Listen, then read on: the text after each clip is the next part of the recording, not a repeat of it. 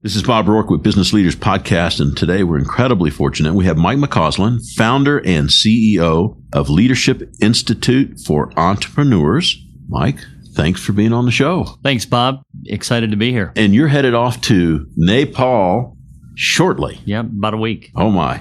Well, if you would, tell us a little bit about your business and who you serve. The Leadership Institute for Entrepreneurs is really focused on helping entrepreneurs all the way from what's a good business idea through launch, growth, scaling, exit. We call it the entrepreneurship journey from end to end. And of course, 99% of the population has no understanding of their purpose. And so understanding personal purpose should be tied to the kind of business that you're going to do. Because if you don't love what you're doing, life can get very difficult in a business. Three to five years to create a sustainable business, a long time to commit your life to something you don't love doing. So we serve entrepreneurs on this end to end entrepreneurship journey. The other thing we're doing and a lot more of is launching local entrepreneurship ecosystems. So we live in Colorado Springs, I think is number nine. Denver's number five, the Denver Boulder corridor in entrepreneurship ecosystems in the US. Our market's international, and so we're launching ecosystems all over the world. We actually have seven this year Kazakhstan, Afghanistan, Nepal, Indonesia, Kenya, Jordan, and a relational ecosystem in Rome, Italy, of a global network called Open. I would love to take and get an ecosystem in my area. How do they go about getting you to come? For us, it's a lot of relational networks. We've been all over the world. I ran a nonprofit that was in 150 countries over 15 years. We ended up shutting it down to move everything to for profit operations because we just believe it's a better model. So the relational aspect is how we figure out where to go and how to help people. But entrepreneurship ecosystems are a big focus worldwide today. Some of the leading players in that space, Kauffman Foundation, which many are aware of, but Kauffman just does the United States. They're in 180 cities. 1 million cups, maybe something you're familiar with, it is one of their programs that they've produced. The Global Entrepreneurship Network works globally. There would be an example of a global group. Endeavor is out there globally. The World Economic Forum is out there. But one of the big questions that people are trying to crack the code on is how do you create an entrepreneurship ecosystem and cause that economic engine to start growing? And of course, every mayor in the world in every city is interested. And ecosystems are very local. So you can't do a US ecosystem. You can't do a continental ecosystem. It's a very local. As an example, Colorado Springs, Denver, and Boulder are almost three different ecosystems within 100 miles of each other. So the ecosystem concept is a very local concept. We go where we already have relational networks and there is some kind of a community that has the pieces but they're just not connected and functional. For folks going, well, what journey did you go through to get to where you are now? Well, it's a big, a long story, but to make it very short, my background is I used to run nuclear power plants. So I was a licensed reactor operator and a senior reactor operator, which focus so much on integrated operations. In the control room, you have 5,000 switches, dials, gauges that all work together. So I'm an operations person by heart, a visionary by love. And so I work very well with visionaries because I'm a visionary, but I'm a very operational person by training. That makes you unusual. It is unusual. And I know that. I'm always looking at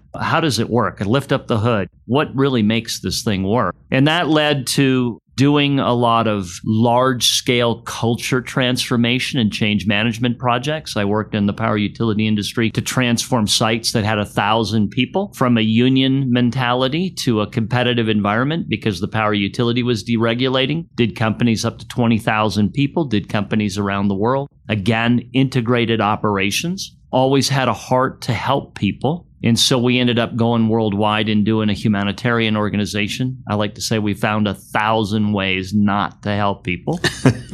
I think we did everything wrong, but finally landed on two things that were really sustainable. One was disaster preparedness and response, which is like business continuity of operations. And the other was job creation and business development. So we ended up doing about 3,000 businesses in 40 countries achieved a 73% sustainability rate, but all micro small business. And we learned that that doesn't transform communities and societies. So we went looking for a different kind of a model that we could do fast growth scalable businesses. That's where I ended up going to MIT to train their materials on a systematic approach to entrepreneurship. So I'm a certified MITx entrepreneurship knowledge partner. We get to use their logo when we're doing training. And so that's what brought us then around to ecosystems because we learned that the entrepreneurship journey has some core skill sets. The MIT approach is one of them. I'm kind of like scaling up the Rockefeller habits as an operational core competency or some of the training by Rocky Ventures Club up in Denver as core competencies for understanding business valuation and equity and capital raise. And so the entrepreneurship journey had all these pieces to it. And I'm a very holistic thinker as well. So that's where we evolved the entrepreneurship journey process. And then that led to the ecosystem because the entrepreneur is the core foundation of the ecosystem. But you can have individual entrepreneurs very successful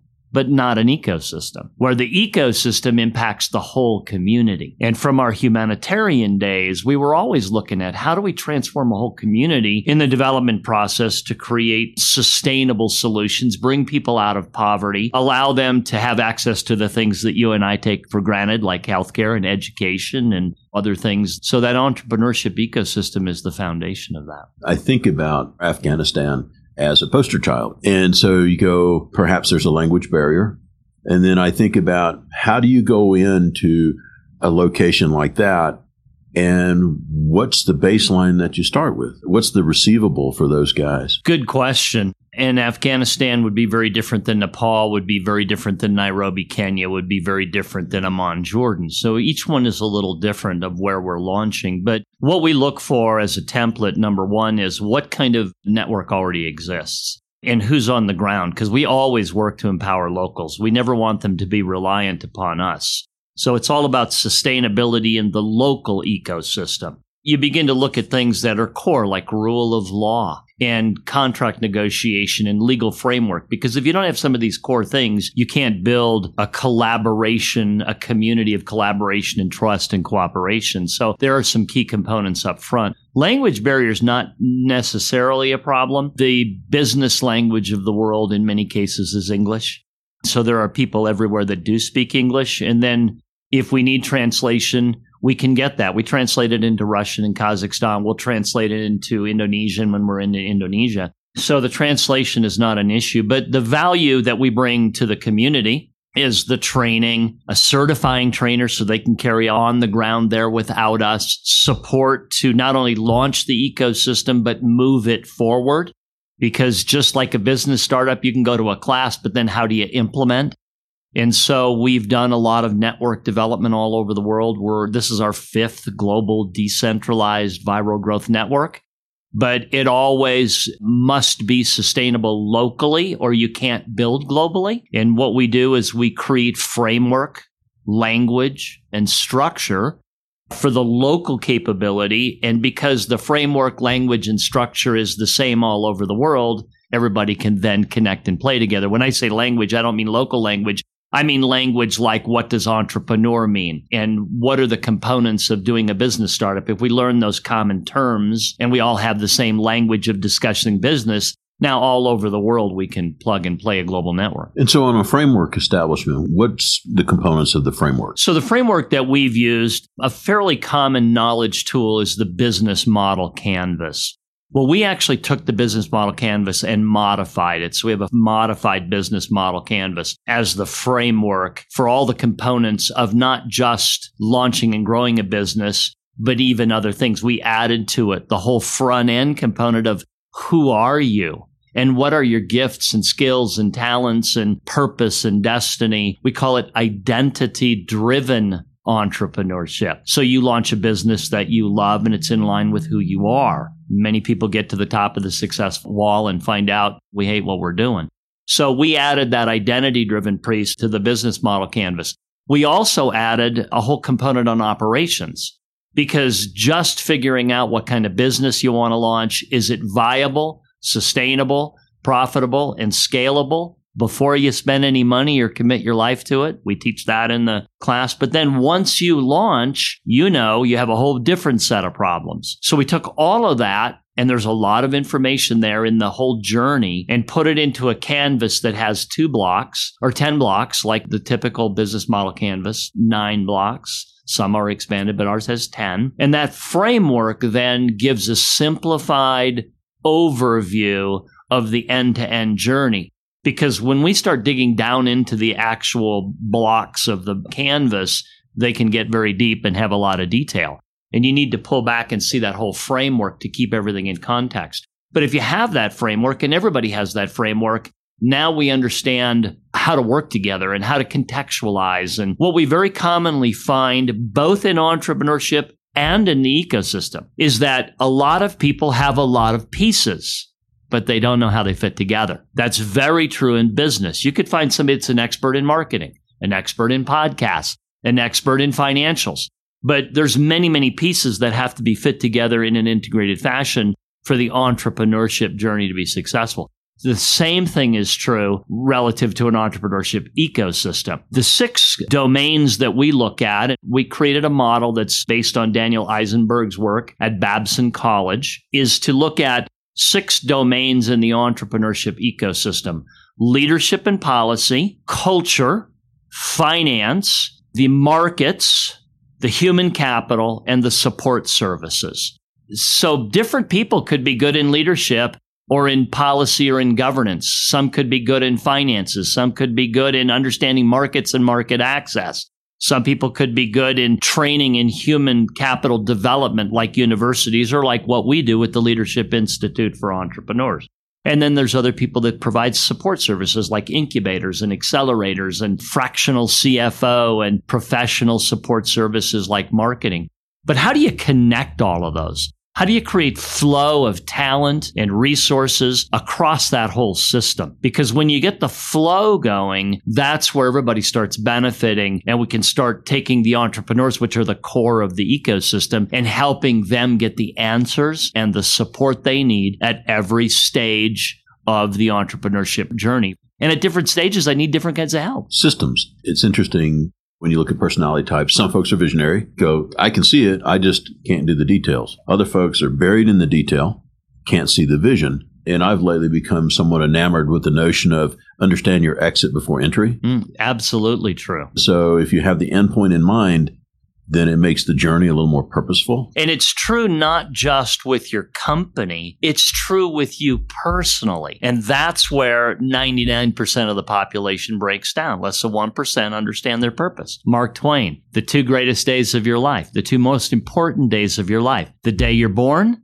and the day you find out why. Investors, the first question they ask is, What's your exit strategy? But we should be asking entrepreneurs, What were you created to do before we go build and spend money and spend three to five years of our life. Yeah, I have a friend that's in one of the agencies and said we have a bunch of PhDs creating solutions, and now they're in search of a problem. Mm-hmm. I was just on a wheat harvest here past couple of days and watching the dance and simple things. The hopper's halfway full, and when the hopper's full, you kind of got to stop the combine. And when the combine doesn't continue to operate, then you're delayed in the field.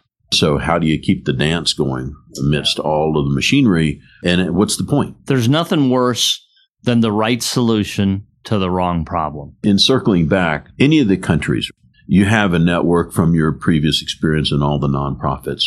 And is there a champion in the local country that says, I think we want to bring you folks in to create this infrastructure? How does that process start or occur? When you ask if there's a champion, yes, we're always looking for who's on the ground I make the statement that you can go all over the world, you can land anywhere in the world, and there's only a handful of people that get stuff done.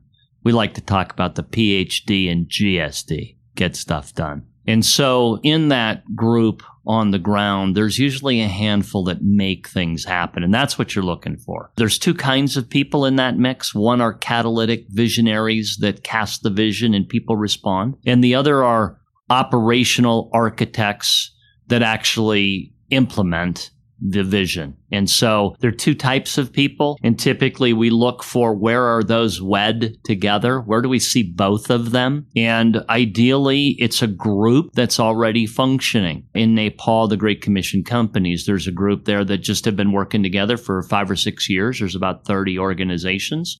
Um, trying to figure out how to work together, bless the community, create sustainable income, and really be a blessing. And so that's a great group to work with. So they're hosting our event in Nepal. It's being funded by the Maclellan Foundation and then being facilitated by the Leadership Institute for Entrepreneurs. When your team arrives in the country, how many members are on your team when you arrive? It varies, typically two to three as the launch events are not that complex. They're three days. Day one is an entrepreneurship ecosystem discussion. And what we do is we kind of run through the playbook that the Kauffman Foundation has built. Why are entrepreneurs important? What is an entrepreneurship ecosystem? How do we create an ecosystem? And then how do we get started? It's really geared towards what we would call ecosystem builders. And anybody can be a builder, but who cares enough to want to do that for their community? And then we do two days of the disciplined entrepreneurship training, which is the MIT systematic approach. So not only do we provide a very practical training methodology, systematic approach to entrepreneurship for businesses, and we're looking at 80 to 100 participants in that training. But we also give them tools to take that training with our videos and facilitation manual, turn right around and train it the next day locally with the facilitation manual and the videos. And so we have a small team, but the event's not that complex. The challenge is walking it out and implementing it. That's why the support after the event is almost more important. Whenever you start a team project, you know, you want to get that team as excited as possible because you know there's a valley coming when you launch. It's the same thing in entrepreneurship. It's very up and down. Well, you know, it starts as a sprint and ends up being a marathon Absolutely. at the same speed. Yes. And I think about the disparate skill sets in 80 people. I mean, some are really good at A and some right. are good at B and some are good at C.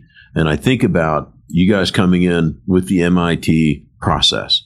Where did MIT come up with, or how did they arrive at this process? Oh, good question. The author of the book, Disciplined Entrepreneurship, which is the process 24 Steps to a Successful Startup by Professor Bill Aulet, comes off of 25 years and 25,000 startups at MIT.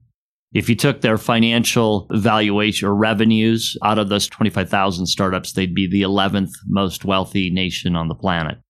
So they learned a lot of stuff, saw it over and over again, and then put that into the process. So it was from experiential learning of 25,000 startups. Are they still teaching this? They are. But are they certifying people like you anymore? They're still doing their global entrepreneurship boot camps, but they've only ever run two instructor boot camps. And I was the second instructor boot camp in 2016. I think there's about 30 of us worldwide now that have that label of certified MITx entrepreneurship knowledge partner. I don't know if they'll do another one. Oh. It's been a couple years. You know, it's interesting. Academia has a checkered past in teaching people how to run businesses, or can, and MIT is derived theirs from experience. Well, one of the things I love about MIT, and I'm sure Harvard and Stanford and Yale and other universities have some great programs, but I love the practical application of what MIT has done. As a matter of fact, very interestingly, MIT is now doing these global startup labs and there's one being run in Kathmandu while I'm there in a couple weeks. So we'll be interfacing with the professor at Kathmandu University, some MIT instructors that are there. But I love the fact that they do these boot camps to get into the very practical aspect of launching a business. Our boot camp is modeled after the MIT's boot camp. It's a five day experience. We go from seven in the morning to midnight every day, maybe longer, and pick a team. You pick an idea and you build out a whole business in one week and present to judges and real investors in one week.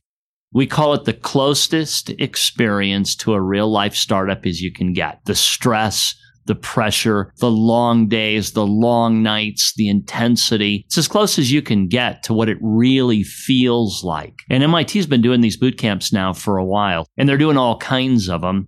I just love what they're doing on the practical side.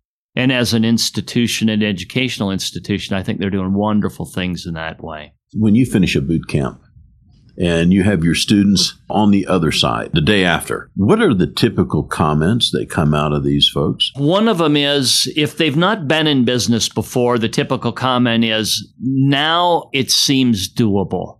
Now you've taken away the mystery. Now I really believe I could do this. I thought I would just go start a business, and I never realized how many pieces there were. About two thirds of the people that go through our training, not just our boot camp, but even our two day disciplined entrepreneurship course, which is included in the boot camp, but it's broken out as a separate class. About two thirds of the people that go through are experienced entrepreneurs. And we're running five out of five star rating across the board, 100%. The common statement from them is I now see how the pieces fit together. There were pieces I understood well, but there were pieces I didn't understand, and now they all connect, make sense. And I know if I have a problem, I know exactly what's broken. Because most entrepreneurship is trial and error, reading books, listening to people tell stories. That sounds like a simple statement. I think about the quantity of people. I talked to some folks trying to do a fundraise the other day, and they talked about the history and they talked about this and the that. And the investor looked at us and says, What's my return? Period. And I think there's a real disconnect between the folks trying to raise the money and the folks trying to invest the money if they don't know any it. You know, that's a good observation because when we launched the Leadership Institute for Entrepreneurs, we do everything we teach. So we did a pretty big market segmentation primary market research process, interviewed eight different segments of markets in the field that we were looking at, almost 100 people. And what I found was a very interesting phenomenon, which I didn't realize. And when you do your primary market research, if you're not surprised by what you learn, you probably didn't do enough. So we learned a very interesting thing, and that was lack of deal flow across all segments.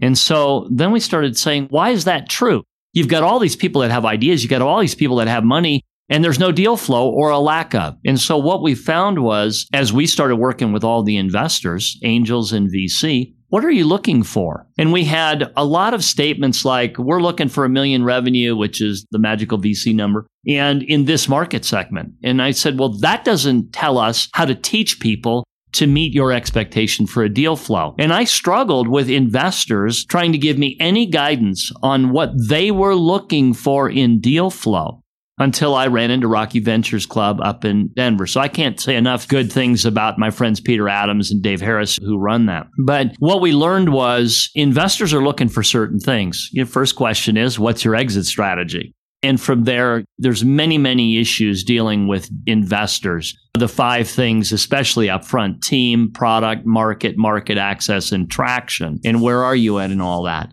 And then organizations having a million ideas, but not really understanding anything about how to make that idea a reality. And how do you get to team, product, market, market access, and most importantly, traction. Don't even go looking for money. If you don't have a business idea that's already making some money, traction. And so most people think, I'm going to go sell you an idea and you're going to invest in it. That's never going to happen unless you've gotten VC money before, and then they'll throw it at you. But if you've never gotten it before, you'll never get angel investment VC money until you actually prove people will buy your product. And so there's a big disconnect between what investors are looking for and what the startup is doing. And it's not about a business plan and an idea. It's about a functional business that's got some traction. Now there's a level of interest.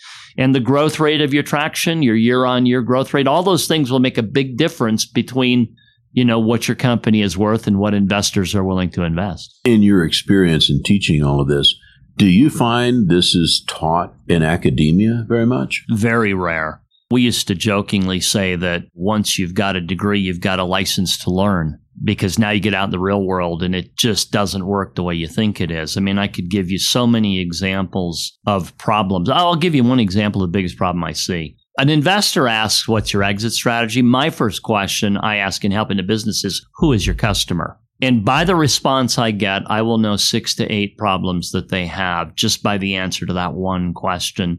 And I'll say that 90% or more of the time, the biggest problem I see is people don't know who their customer is. So when you look at why companies fail, they run out of money because they can't sell their product, product market fit. They can't sell their product because they don't know their customer well enough. So customer intimacy, lack of customer intimacy, lack of product market fit lack of cash flow or selling your product. Most people just don't know who their customer is. For the folks listening, are going like, that seems like such a simplistic approach, but it's not. No, it's not. As a matter of fact, you know, we hear the statement all the time you need to know your customer better than anybody else. So, what does that mean? Do I get on the phone? Do I talk with them every day? Do I drop in and say hi?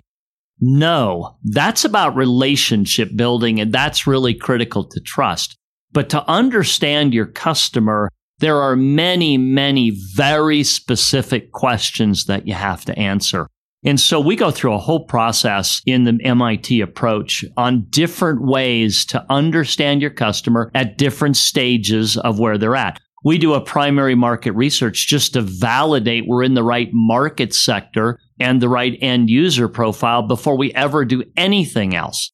And once we figure out that yes, there's a valid need and we're solving a problem in this market, then we move on to things like the full life cycle use case. And there's 10 questions. How does the customer know they have a problem? How does the customer search for an answer? How does the customer find you? How does the customer analyze you against the competition? How do they make a decision to buy? How do they buy? How do they install? How do they use? All of these are very specific questions for every different customer. And simplistic. There's a difference between simple and easy. Yeah, exactly. Yes. Yeah, it's not rocket science. It's just a lot of work. And so one of the things I love to say is entrepreneurship is hard, but failure is harder. So it's worth the work to ensure success.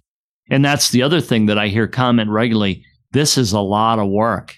And I'll say yes. It's like, you know, the guy says, I want to run my own business, so I'm a boss. Yeah. And you go, You haven't run a business before. No. Yeah, you're a servant to everybody. Yes. Before we shift into the part where I quiz you to death, for the folks that go, well, what about if I want to get trained by you domestically? How does that occur? We do a lot of different kinds of training. So we do live training. We have courses regularly here in Colorado Springs that are open courses. We're willing to do them in other cities with partners, and we're looking at that now.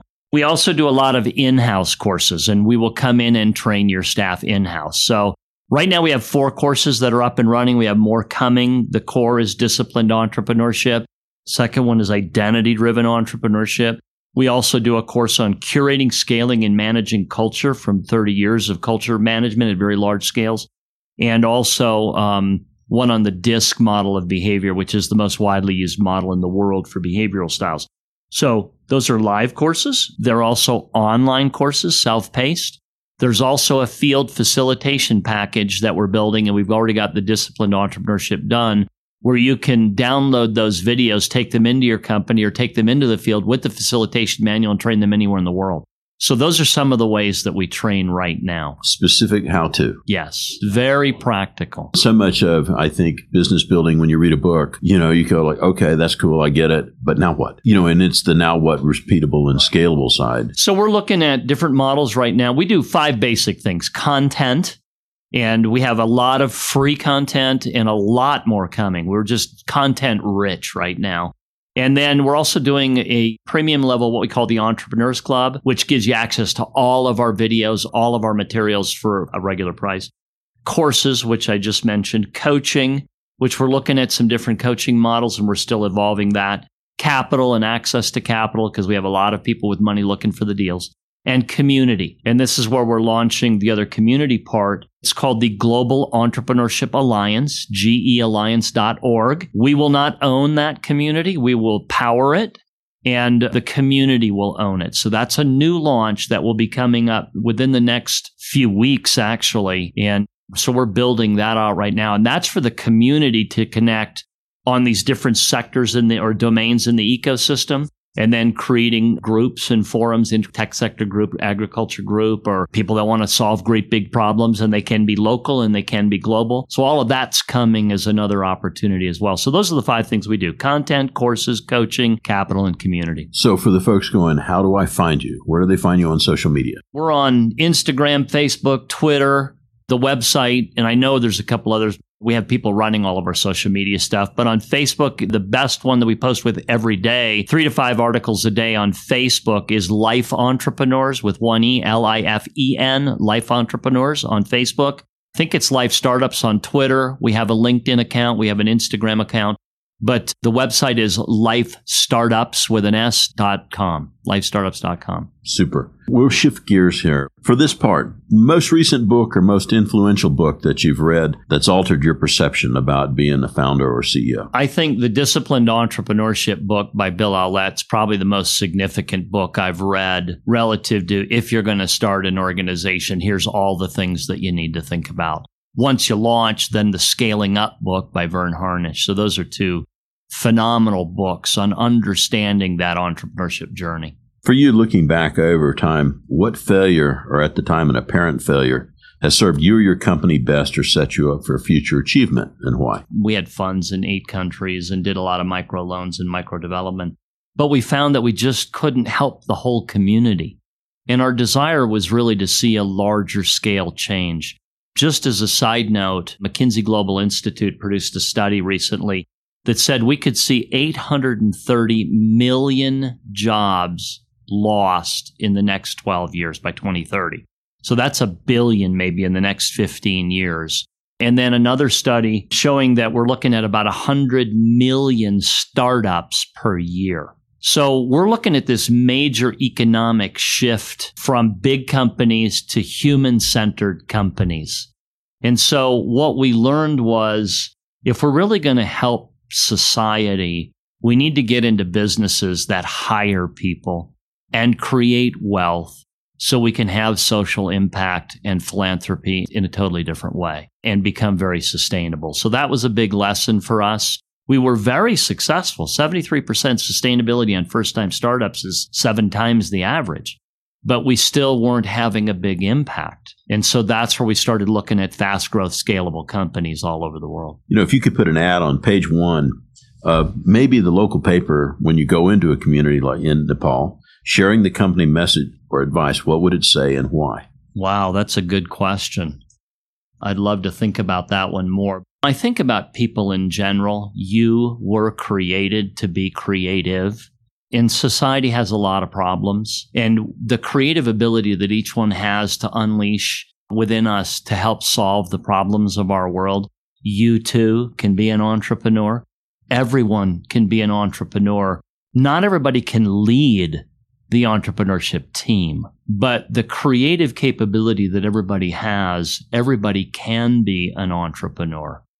So I think that's a big message is you were created to be an entrepreneur. How can we unlock that potential? Well, you, know, you think about all the steps through your life that take that creative step out of you don't cross the line, don't speed. I can remember as a little kid, be seen and not heard at the dinner table. Oh, yeah. I think in education, because I do a lot on advanced learning skills and in educational learning processes, especially for adults, because I still train in power plants how to learn fast. I think one of the studies showed, and I don't remember the exact numbers, but the creativity in children before they go to school by second grade, they've lost something like 80% of it. I understand mainstreaming. You have a lot of people to get through the hoop. And you can't have 30 individuals in one room going in 30 different directions. But at the same time, I think about the simple thing of selling. Has anybody ever taught selling in school? Well, a lot of the business practices. That's why we're such a proponent of taking entrepreneurship all the way down to kindergarten. You can do it. MIT is working with a group that's going into schools and starting to look at processes on how to train down into elementary schools. And I think about the mind shift as a kid. I mowed yards as soon as I could see over the handles. The reward for doing it well is I had my own money to buy what I wanted to. Of course, I also had quality control. My father was an NCO and he would come behind me and check my work. it's, it's an interesting thing, too, though. One of the big things that we learned internationally as we worked all over the world was the damage giving people free stuff and what that did to destroying dignity, stifling creativity, getting rid of any concept of personal responsibility and ownership. So this concept of entitlement and an entitlement mentality is one that's learned because of what people are given as free stuff.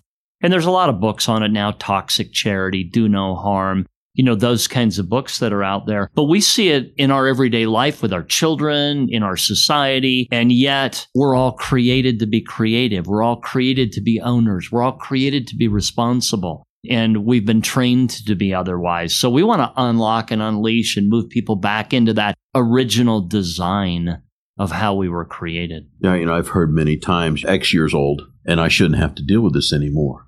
And you go, that's an entitlement issue. Why do you think that you're not supposed to do this?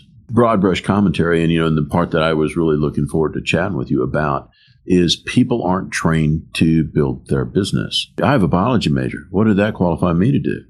If you could teach people how to build a business, start a business, entrepreneur, sell, you have a function inside a business in the college, I don't know that that's still being done today. Well, entrepreneurship too is a very different training process. Entrepreneurs are very hands on, get stuff done. And sitting in a classroom is very difficult and, and almost antithetical to what they think and believe. As a matter of fact, today, if you are a successful entrepreneur and you don't even have a high school education, you're even more of a hero. And by the way, the top startups today by a Kauffman Foundation study, age group, 55 to 65, education, less than high school. Number one. Yeah, that's a different podcast. I think that's a different podcast. For you, what was the best allocation of either time or initiative that's helped your company most? The best allocation of time or initiative. Investing 10% of your time into the future is a survival skill today because if you're not learning fast, you're going to be in trouble the exponential rate of change today is so high that um, if you're not learning, you're already falling behind. I've heard a statement that knowledge on planet Earth today is doubling every 72 hours. So, for you, what does that look like? There's a statistic out there that at 24 books a year, A level players versus B level players, A level players read 24 or more books a year. So, reading is a significant experience. I'm also a very uh, rapid learner. Not only do I read a lot, I'll listen to podcasts. I also scour the internet on stuff I'm interested in and will regularly download articles and read a lot. So it's all about bringing in new information, new perspectives. I think the other thing is diversity, engaging people that don't think like you do. Because if you don't do that, you get to be very one sided in your thought process. And I think that's true in male and female as well that we're engaging a lot of women in what we do because we believe they have a different perception of what we do as men. And I think that's very critical. So there's some of the core things of diversity and constant learning and being around people that challenge you and make you think. It's that cross pollination event. It's exactly what it is. Same thing is true with cultures internationally. People are folks. You know, in the other business, they'll say, is the stock market different? It's different every day. What about the people in it? Nope. Just the same. just the same. For you, what is your most unusual habit or what others may consider out of the ordinary that's helped you or your company ah, most? well, I'm a machine in many ways. I'll work 5 a.m. to 10 p.m. every day, seven days a week. And people will go, Well, how can you work that much? And my response is, I'm not really working. See, if you love what you do, you'll spend time doing the things that you love. And so my wife and I have a very good relationship. Uh, we just celebrated 41 years. Or good sense humor, or both. Yeah, well, both. but we work really well together. We understand each other really well. Now, I take regular breaks. We do a lot of different things, but I'm a workaholic in many ways. But when you look at work life balance, what works for one couple or one group may not work for another. I think that most people that know me think I'm crazy because of how much I work. But again, I love what I do. I mean, what I'm doing in the Leadership Institute for Entrepreneurs is a convergence of what I call the Ikigai model that we actually teach. Ikigai is a term out of Japan that talks about four things. What do you love to do? What are you good at? What can you get paid for? And what does the world need? And in that is a blend of profession, vocation, passion, and mission. And when they converge, you find out why you get up in the morning. So we take people through that process in our identity driven entrepreneurship course. But I know mine. I know why I get up. Every day I'm thinking about these things because we want to serve people and entrepreneurs to make life better all over the world. So I spend a lot of time focused on that. Nothing wrong with that. Over the past three years, what belief or protocol have you established in the company that's most impacted the success of your company? We are uh, very high on get it done and now and get it done right.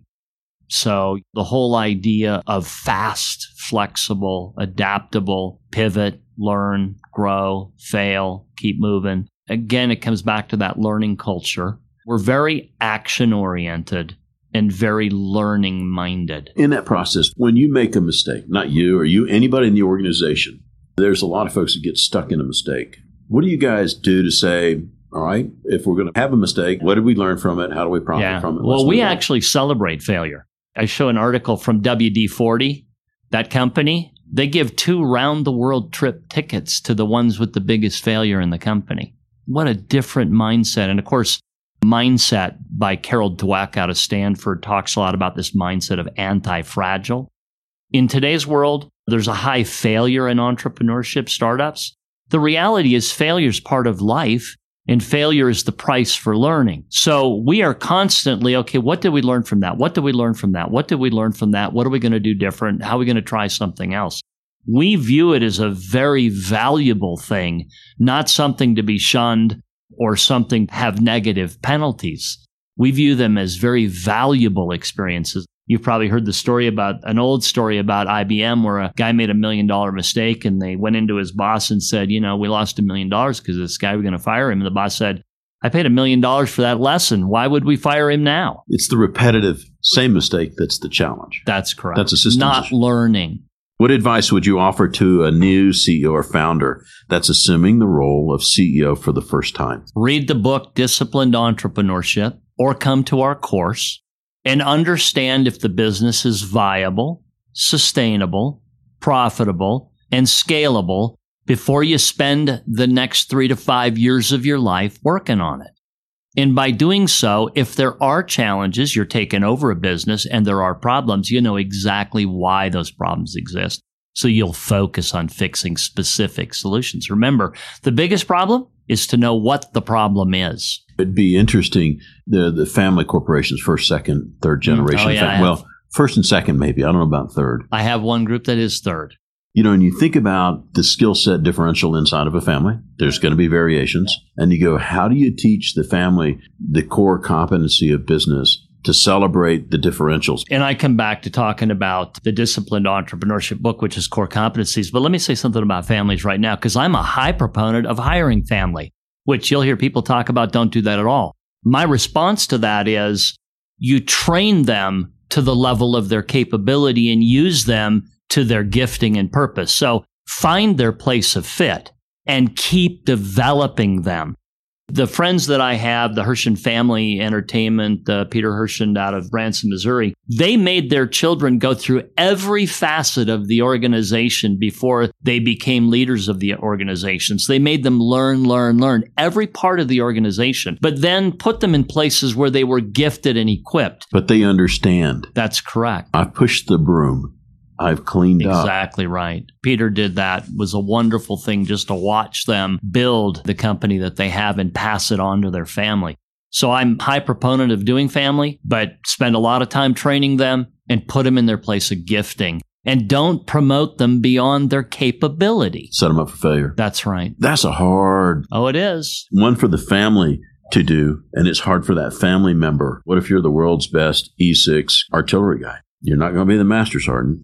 What's the most common misconception about you or your role as CEO? in our business, it's about the fact that we just do training programs where we do a whole lot more in this entrepreneurship journey and the ecosystem. I think the other thing I mentioned earlier, everyone's an entrepreneur, but not everyone can lead an entrepreneurship initiative. The weight of leadership and being the final decision maker and having the lives of people that work for you as part of your responsibility. I don't think that's something you can understand without doing it. It's kind of like having kids. You can babysit all you want, but until you have your own, you do not understand what it takes to raise a child. Well, that's like jumping out of an airplane. And so I think the biggest misconception or lack of understanding is the pressure and the weight of the position. And you don't know that until you do that. And then it's overwhelming. Over the past three years, would or should you have said no to? One of the things that's common, and it happens even with us, is that um, when you go after a target market, and the old, the reason that you segment your market when you launch a business is because you have limited time and resources. Different markets require different solutions. The whole key in success of an early stage business is a customized solution to a very specific market So you have a 100% solution because people talk about an 80% solution, but they don't buy it. And so the biggest problem is to go after or service markets that are not in your market segment. It's okay if they show up and you don't have to do anything else to serve them, but it's not okay to start building solution sets for different markets. That's the number one reason you're going to fail is you're going to dilute your focus on your primary market. So I regularly work with companies that are already running, and I love working with companies that are already running because now we can just go right in and focus on what the problem is. And so I had a company that had five different income streams, and one income stream brought in 66% of the revenue. Focus all your energy there. It sounds really apparent. You know, which is the one that brought you to the dance? Yeah, but I like this one over here. Yeah, but what about this one? You see it time and time again. It's got to be human nature. Yeah, I think it's human nature. And most sales organizations and management cannot comprehend the idea of don't just sell to everybody that wants to buy. So you're a sales driven organization. And the reality is to be successful, you have to focus on a segmented market with a customized solution, win market share, and then do market expansion or market penetration or product line expansion. Yeah, the old riches and the niches comment. I think most people don't really get that either. In the day to day operation of your company, CEO, what is your personal habit or self talk that keeps you and the company focused? Yeah, self talk. I mean, there's so much about entrepreneurship that is emotionally up and down in the roller coaster. One day you suck, and the next day you're taking on the world and, and everything's rosy, and the next day you look like you're going to not make it. Um, and so for me, the thing that keeps me going is to come back to this identity driven entrepreneurship, this concept of ikigai, I K I G A I, that I know why I get up in the morning. So when I have really tough days and you have them as a leader, my response to myself is So what are you going to go do? You were created for this. Everything that you are converges in this. What else are you going to do? You can't quit because you'd be walking away from what you were created to be. And I think a lot of people don't have that. And that's why they're always self guessing. That's why they're always on the border of should I quit? Should I keep on going? The guys that run toward retirement. Yeah. I've got, you know, no two purpose. years, three months, and five days till I retire. Exactly. And you go, God, you must hate your job. Of course, we know the statistics are very high in that. I saw a recent article 70 something percent in America, 80 something percent in China do not love what they do. And then even the concept of retirement itself. So, does that mean lack of purpose? You know, do you just wander around doing nothing? You know how many people crash and burn, die because they have no purpose in life once they retire? I'm on the feet first retirement plan. I'm going to die in a job. That's right. People look at you like you have grown another head. And for you, it's hard to understand. Really, you kind of go, how far down the road can you do your job that you don't like?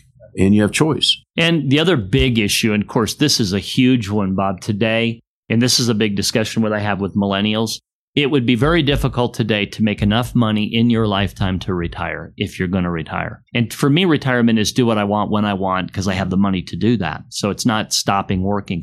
But the reality is today, if you don't start a company and own it or own equity in a company, having a retirement vehicle is a very limited opportunity because pension plans and retirement funds and all of that, very limited in what they're going to produce for you when you look at this late stage retirement of I can do what I want when I want. And so not retirement, but having flexibility. And it's hard to save enough money to do that. So ownership or equity are big issues relative to having the finances down the road. I saw some statistic. It was either 80 or 90% of the folks worth more than 20 million are business owners. Wow. It doesn't surprise me. Kind of goes a note to self. So how do I get there? Like for me, I was math, pre med, and biology and chemistry and that stuff. What does one do with that? I never took an econ class, never took a business class. Oh, I could give you about a hundred ideas. but you know, you think about that in the school, and so it's an interesting training ground. And I don't think that we get that much training. You have to go find your mentor. You have to understand that in today, it's not about what do you want to do.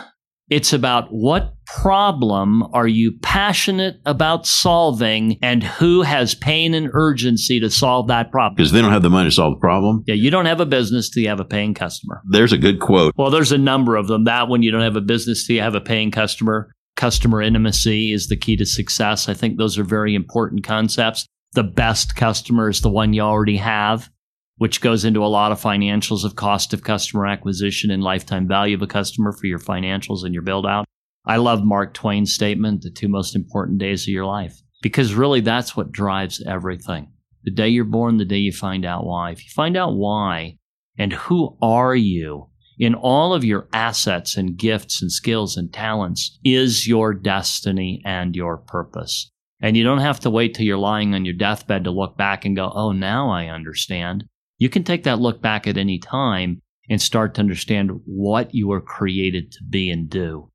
So I think that quote by Mark Twain is such a key one. I have been harassing you for a while now, so I'll wind this up. If colleagues were asked what you're best at, what would they say and how do you utilize this strength on a day to day basis? You know, I talk about my gift is really two things, and people say that as well. One is the ability to assimilate a lot of data. That's why I'm constantly learning and getting data. And then what does that mean into a picture? And then the skill set to operationally architect solutions. So I call myself an operational architect. And that's really one of the biggest things I'm known for. Whatever the vision is, wherever we're trying to go, whatever we're trying to do, what's the operational architecture that will make that work? And I love to architect it and work with people to architect it as a crowdsourced solution. But then I don't like to run it after we build it. We'll go to the next one. I understand. Well, Mike, can't tell you how much I appreciate you coming down. This has been fun. And I wish you great success and safe travels as you go out and try to ding the planet. Thanks, Bob. Really enjoyed being with you and look forward to further discussions.